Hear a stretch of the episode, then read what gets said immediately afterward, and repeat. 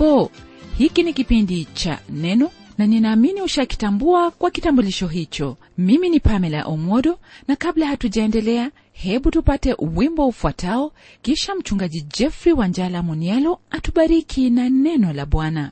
Karibu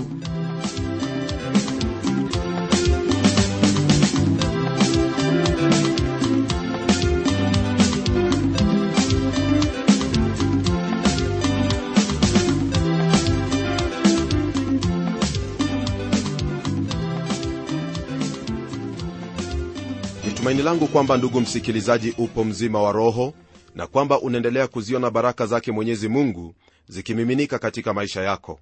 Hasa najua kwamba baada ya kuona hayo ambayo mungu aliwatendea hao wenye kiburi umefahamu umuhimu wa kutembea na kuishi katika maisha haya kwa unyenyekevu na upole jambo ambalo ni la kumtukuza bwana mungu wetu.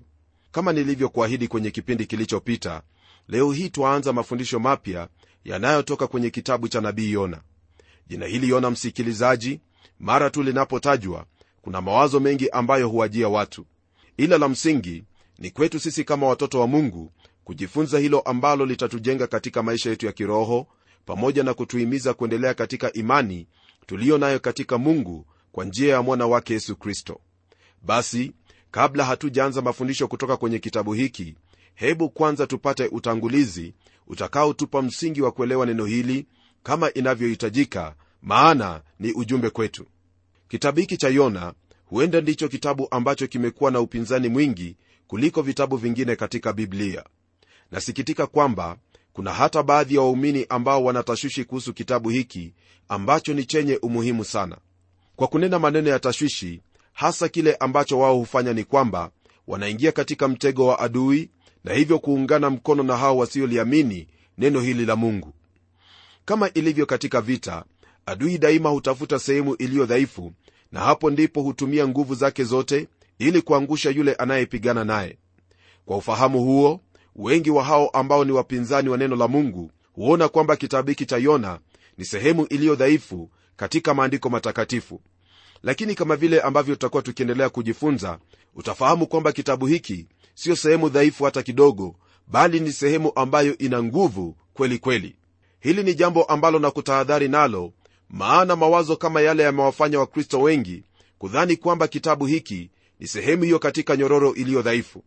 Na iwapo sehemu hiyo itakatika basi hatuna nyororo tena au neno la mungu aliaminiki tena. Mpendwa msikilizaji hebu nikupe orodha ya hayo ambayo wapinzani husema dhidi ya neno hili.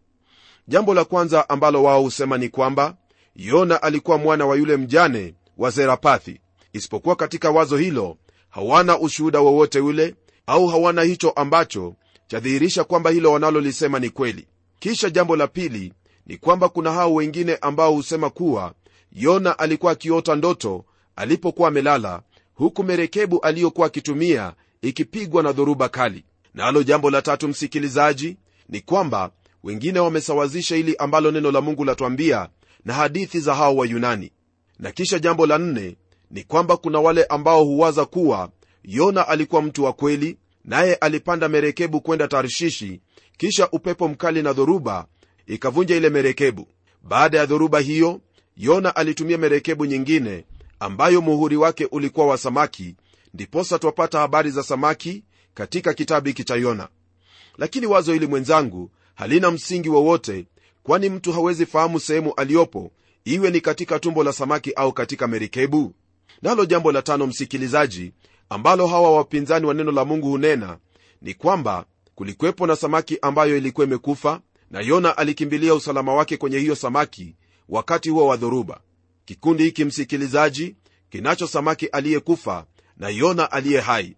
Ila tutakapofikia mwisho wa mafundisho ya kitabu hiki utaona kwamba tunayo samaki aliye hai na yona anayekaribia kufa au anatamani mauti wale wote ambao wametunga mawazo kama hayo au iwapo kuna huyo ambaye amekwambia kwamba kitabu hicho ni kama hekaya za abunwasi basi hana msingi wa kusema hayo hata kidogo.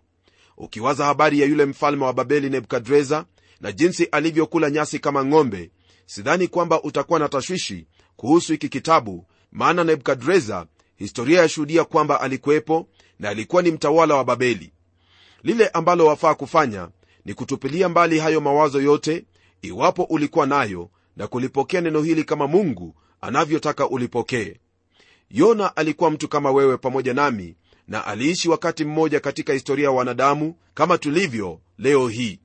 Naam kuna ujumbe hapa ndugu yangu ambao watufaa sisi katika kizazi chetu yani sisi tunaosikia neno hili leo.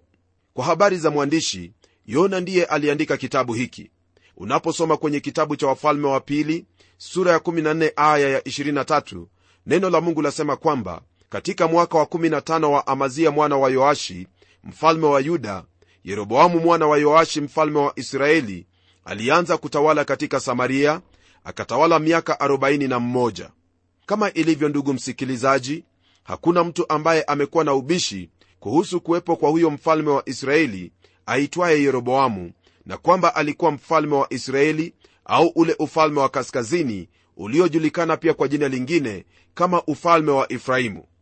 Hii ni nakala katika historia na kwa hivyo hakuna upinzani wowote. Ila tukiendelea zaidi kwenye sehemu hiyo neno la mungu laendelea kwa kutwambia hivi kwenye aya ya 24 na 25 akafanya yaliyo maovu machoni pa bwana wala hakuyaacha makosa yote ya yeroboamu mwana wa nebati ambayo kwa hayo aliwakosesha israeli. Yeye akaurudisha mpaka wa israeli toka kuingia kwa hamathi hata bahari ya araba sawasawa na neno la bwana mungu wa israeli alilolinena kwa mkono wa mtumishi wake yona mwana wa mitai nabii aliyekuwa wa gath heferi. Kwa mujibu wa haya ambayo tumeyasoma msikilizaji yeroboamu alikuwepo israeli pia ipo na sehemu ambayo yona alitoka ilikuwepo. Na kwa hivyo haiwezekani hata kidogo ndugu yangu kwamba yona ni mtu ambaye mawazo ya mwanadamu yalikuwa yamembuni. Kwa hivyo yona alikuwepo kama vile wewe ulivyo sasa hivi. Kwa msingi huo usikubali kudanganywa hata kidogo. Iwapo israeli haikuwepo na basi mfalme huyo yeroboamu hakuwepo na moja kwa moja yona pia hakuwepo. Ila wafahamu kwamba yote hayo yalikuwepo na vivyo hivyo mtumishi wa mungu nabii yona kuna hao ambao waweza kufikiri kwamba huenda yona walikuwepo kadhaa lakini wazo kama hilo kwa hakika siyo la busara kwani haiwezekani kwamba kulikuwepo na yona wawili waliokuwa na baba mmoja aliyeitwa amitai na kwamba wote walikuwa manabii na walitoka kwenye sehemu moja. Jina hili la yona msikilizaji ni ushuhuda kwa hilo ambalo lilitendeka maana jina hili halikuwa jina ambalo lilikuwa la kawaida miongoni mwa watu hao. Ni mara mbili tu ndipo twaona jina hili likitajwa yani kwenye hiki kitabu cha yona na kile kitabu cha wafalme wa pili kwenye agano la kale. Kwingineko kwenye biblia hasa kwenye agano jipya jina hili au yona anatajwa ili kusisitiza hilo ambalo mwandishi au mnenaji amenena. Rafiki yangu ni jambo la kushangaza unapofahamu kwamba hakuna mtu yeyote ambaye amekuwa na upinzani dhidi ya kile kitabu cha obadia ilhali hakuna nakala yoyote ya historia ambayo yanena kumhusu. Isitoshe kwenye agano la kale pamoja na agano jipya jina la nabii huyo obadia halitajwi hata kidogo. Wapinzani hao wanapokea neno la mungu ambalo lipo kwenye kitabu hicho lakini wanakataa na kulikana neno la mungu lililopo kwenye kitabu cha nabii yona. Je maana na sababu ya wao kufanya hivyo ni nini? Kile ambacho watu wenye mawazo hayo wanayafanya hawataki kukubali muujiza uliotendeka kwamba yona alikuwa kwenye tumbo la samaki kwa siku tatu. Katika biblia kuna nakala ya historia kwenye agano la kale kumuhusu yona na kwenye agano jipya kuna huyo mwenye uwezo na mamlaka kuliko wote walioishi hapa duniani ambaye alinena kuhusu huyu nabii yona naye jina lake siye mwingine bali ni yesu kristo. Naye alirudia kunena kuhusu hilo ambalo lilimpata yona akiwa katika tumbo la samaki twayapata haya kwenye kitabu cha luka mtakatifu sura ya 11 aya hiyo ya 30 ambayo yasema hivi kwa sehemu. Maana kama yona alivyokuwa ishara kwa waninawi ndivyo atakavyokuwa mwana wa adamu kwa kizazi hiki. Kisha unapogeukia kwenye kitabu cha mathayo mtakatifu sura ya 12 kwanzia aya ya 39 hadi 41 neno la mungu latuambia yafuatayo kumuhusu yona. Neno lasema hivi. Akajibu akawaambia kizazi kibaya cha zinaa chatafuta ishara wala hakitapewa ishara ila ishara ya nabii yona. Kwani kama vile yona alivyokuwa siku tatu mchana na usiku katika tumbo la nyangumi hivyo ndivyo mwana wa adamu atakavyokuwa siku tatu mchana na usiku katika moyo wa nchi. Watu wa ninawi watasimama siku ya hukumu pamoja na watu wa kizazi hiki nao watawahukumu kuwa wamekosa kwa sababu walitubu kwa mahubiri ya yona na hapa yupo mkuu kuliko yona kwa mujibu wa haya ambayo tumeyasoma kwenye kitabu hiki cha mathayo mtakatifu pamoja na kile kitabu cha luka mtakatifu iwapo utaswali au kuwa na tashwishi kumuhusu yona moja kwa moja basi utakuwa na tashwishi kuhusu huyu ambaye ni mwana wa mungu yesu kristo. Msikilizaji kwa yesu kutaja haya kumuhusu yona haiwezi ikawa ni hadithi au hekaya au ndoto ambayo nabii huyu aliiota maana kwa kumtaja yona laonyesha udhahiri wa lile lililotendeka kama vile kristo alivyokufa akazikwa na kufufuka. Na kwa yeyote ambaye iwafikiri kwamba maandiko haya ni hadithi basi nina hili la kukwambia katika maneno ya shujaa mmoja aliyenena kuhusu kuvuviwa kwa maandiko. Naye alisema hivi twakataa katakata na kudhihaki kila namna ya wazo ambalo wengi wamenena kwamba musa alikuwa ni wazo la kubuniwa ambaye ukuhani na watu wa israeli walimtegemea katika hali ya kimaisha utu pamoja na mambo ya kidini au kumcha mungu. Tuamini kwamba utafiti wa sayansi na kila wazo ambalo ni sawa katika maisha ya mwanadamu litapata utimilifu wake katika kusoma na kuamini biblia jinsi ilivyo na kwa jinsi hiyo kutambua kwamba musa alikuwa ni mtu mwenye hekima na busara akiwa ni mfano wa mwanadamu aliyepiga hatua kuu kuliko mwanadamu awaye yote aliyeishi. Kitabu hiki cha yona msikilizaji ni miongoni mwa hivyo vitabu vya wale manabii kumi na wawili au wale manabii wa kumalizia agano la kale.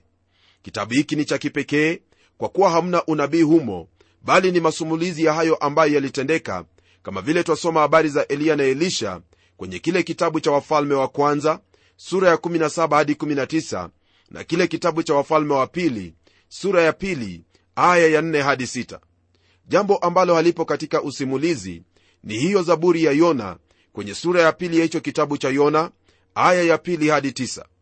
Huyu yona msikilizaji wangu ndiye nabii wa pekee kwenye biblia ambaye mungu alimtuma nje ya taifa la israeli akiwa na ujumbe wa toba kwao. Nabii huyu alikuwa mishonari wa israeli huku nabii hosea akiwa ni mishonari pale nyumbani. Katika huduma za hawa manabii wawili twapata utu wa mungu ukidhihirishwa katika njia tofauti. Katika kitabu cha nabii hosea twaona upendo wa mungu usio kigeugeu kwa hao wana wa israeli licha ya kuwa wao walikuwa ni waasi na kwamba walikuwa wameyaacha maadili yake mungu. Na katika kitabu hiki cha yona twaona huruma ya mungu kwa watu wote hasa watu wa mataifa. Hili twaliona kwa kuwa manabii wengi kwenye agano la kale walinena kuhusu uhusiano wa taifa la israeli na mataifa katika mambo yatakayotukia hivi karibuni kwenye kizazi kinachofuatia au katika kizazi cha huyo nabii aliyekuwa akinena kama vile ilivyokuwa na nabii yeremia. Au hawa manabii walinena hayo ambayo yalikuwa yatatukia muda mrefu baadaye. Na mara nyingi ilikuwa kwamba israeli watajisalimisha au kutawaliwa na mataifa pamoja na kubadilishwa kwa mataifa ili wasiendelee kuabudu sanamu zao bali wamwabudu mungu huyo wa kweli yehova na kupokelewa kwenye ufalme wake. Lakini yona alikabidhiwa jukumu la kunena na taifa hilo kuhusu uhusiano wao na israeli katika ishara ambayo pia ilikuwa ni dhihirisho la watu wa mataifa kupokea neema yake mungu. Rafiki yangu la ziada likiwa kuonyesha tabia ya israeli hapo mungu anapowahurumia watu wa mataifa na matokeo ya tabia yao. Usimulizi tunaoupata kwenye kitabu hiki pamoja na zinginezo kama vile matendo ya wale manabii wawili eliya na elisha hasa huonyesha au kufunza kuhusu jinsi ambavyo mungu hulifuatilia neno lake na kulitenda ila kwenye kitabu hiki cha nabii yona twaona jinsi na sababu ya hilo ambalo mungu alilinena halikutimia. Katika kitabu hiki twapata jumbe mbili ambazo ni zenye umuhimu mkuu sana kwetu kama watoto wa mungu au waumini katika kristo. Kwanza twaona israeli katika picha ndogo ikiwa katika siku hizo za dhiki kuu picha ambayo yatuonyesha jinsi ambavyo mungu atawahifadhi hao ambao ni wake kama vile ilivyo kuhusu wale laki moja elfu 44 waliotiwa muhuri kwenye kile kitabu cha ufunuo wa yohana. Pamoja na hili tunayo mafundisho kuhusu kufufuliwa kwa bwana wetu yesu kristo. Twaweza kusema kwa usawa kwamba kitabu hiki chahusu unabii wa ufufuo jambo ambalo kristo alilitaja akisema kwamba kama yona alivyokuwa ishara kwa waninawi hivyo ndivyo atakavyokuwa kwa kizazi chake katika kufufuliwa kwake.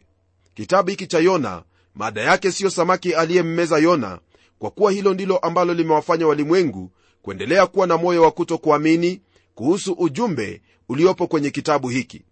Kitabu hiki mwenzangu hasa ujumbe wake ni picha au kifananisho kuhusu huyo mtu aliyekufa lakini alifufuliwa na sasa yu katika mkono wa kume wa mungu huko juu. Ndugu msikilizaji huyo siye mwingine bali ni mwana kondoo wa mungu aliyefufuliwa na huu ulimwengu ambao waendelea kumkana na kumkataa siku moja utalia na kusema tusitirini mbele za uso wake aketie juu ya kiti cha enzi na hasira ya mwana kondoo nam hiyo ni kwa mujibu wa kitabu kile cha ufunuo wa yohana sura ya sita, aya ya 16 mbali na jinsi ambavyo watu wengi wamefundisha kuhusu kitabu hiki cha yona hasa kwa kufanya samaki yule kuwa sisitizo hivyo si ndivyo ilivyo kitabu hiki akihusu samaki huyo kama vile nimesema ingawa kuna umuhimu wake. Jambo ambalo limekuwa ni ngumu kwa wengi ni kuwa na hali ya mawazo ambayo ni ya wazi kuhusu ujumbe uliomo katika kitabu hiki. Naam samaki au nyangumi ipo pale ili kukamilisha kusudi ambalo lipo na wala samaki hiyo siyo ndilo hilo kusudi. Na kwa taarifa yako wakati wowote unaposoma neno la mungu ni vyema utofautishe lile ambalo ni lenye umuhimu na hayo yaliyo matukio. Na kwenye kitabu hiki cha yona matukio ni huyo samaki merikebu upepo mkuu mtango na hata mji huo wa ninawi. Yale ambayo ni yenye umuhimu ni mungu yehova na mwanadamu. Haya mawili ndugu yangu ndiyo yenye umuhimu katika kitabu hiki na wala siyo mengine. Huyu nabii yona alitumwa na mungu kwenye huo mji wa ninawi ambao ulikuwa ni mji mkuu wa utawala wa ashuru wakati ambapo utawala huo ulikuwa dhaifu. Kulingana na historia baada ya kifo cha mfalme adad nirari watatu mnamo mwaka wa 783 kabla ya kuzaliwa kwa kristo taifa hilo au utawala ule haukuwa na uwezo mkuu hadi mfalme tiglathi pelizeri watatu atwaye mamlaka mnamo mwaka wa 735 kabla ya kuzaliwa kristo. Kwa muda wa miaka 37 ashuri ilikuwa na shida ya kuwadhibiti wavamizi kutoka kwenye makabila yaliyokuwa yakiishi kaskazini mwa tawala hiyo. Wavamizi hao walisongesha mipaka ya ashuru hadi umbali wa kama maili 100 kutoka ninawi. Hali hii ambayo walikuwemo watu hawa ulifanya ujumbe wa yona kupokelewa. Mji huo wa ninawi ulikuwa mashariki mwa mto mkuu hedikeli au ambao twaufahamu kwa jina lingine tigris. Mji huo ndugu msikilizaji ulikuwa na nyuta zilizokuwa na urefu wa futi 100 nao upana wa nyuta hizo ilikuwa ni futi 50 nao ule ukuta ulikuwa ni mkuu na ulikuwa na milango 15 umbali wake ukiwa ni futi 71 wakazi wa mji huo pamoja na wale walioishi katika vitongoji vyake walikuwa yapata laki nne. Hili ndilo tutalipata kwenye aya ya11 sura ya 4 ya hiki kitabu cha nabii yona kwa habari za kiroho au dini ya watu hawa watu hawa kama vile mataifa walivyokuwa waliabudu sanamu. Walikuwa na miungu yao asuri na ishatari ambayo ndiyo ilikuwa miungu kuu ya kiume na ya kike. Kwa habari ya kuandikwa kwa kitabu hiki msikilizaji wengi wa wasomi wamekiweka kitabu hiki katika mwaka wa 745 kabla ya kuzaliwa kwa kristo au mbele ya mwaka huo. Ila kuna hao ambao wafikiri kwamba matukio haya yalikuwepo katika mwaka wa 800 au mwaka wa 750 kabla ya kuzaliwa kwa kristo. Wanafunzi wa historia wafahamu kwamba mwaka ambao unatajiwa hapa ni wakati ule ambapo mji huo wa ninawi ulijengwa na huyo aitwaye nimrodi. Huo ulikuwa ni wakati wa ufanisi wa ufalme huo. Ila kwenye mwaka wa 66 kabla ya kuzaliwa kwa kristo taifa hilo lilikuwa limeharibiwa na mji huo wa ninawi haukuwepo tena wakati ambapo aliishi mwana historia mmoja wa kiyunani jina lake herodoti.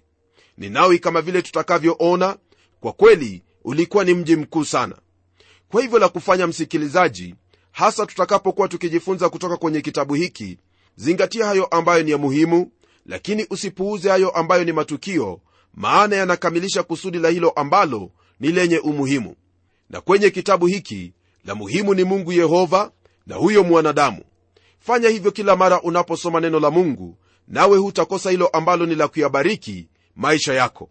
Na kwa sasa hebu tuombe pamoja ili mungu atusaidie ili mungu atusaidie kuenenda katika hayo ambayo anahitaji tuenende kwayo. Mungu tena baba wa bwana wetu yesu kristo twaja kwako kwa kuwa wewe ndiwe mungu tena uzima wetu.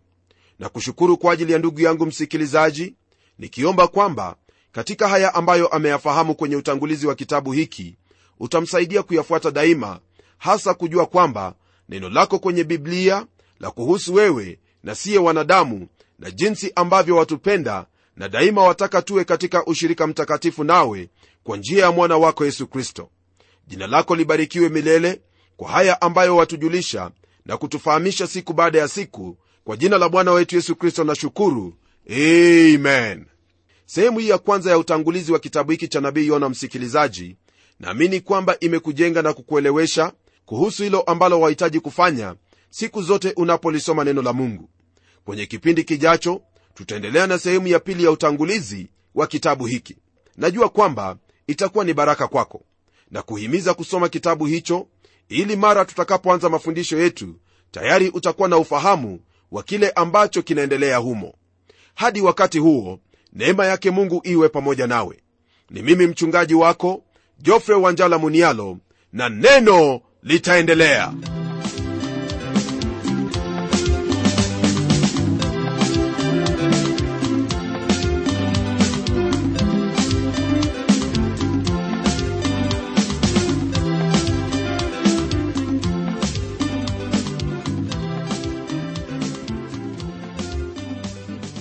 Ndiyo msikilizaji wangu neno ni lazima liendelee kwa hivyo hebu tuandikie barua utueleze jinsi hili neno la bwana linakubariki. Anwani yetu ndiyo hii ifuatayo.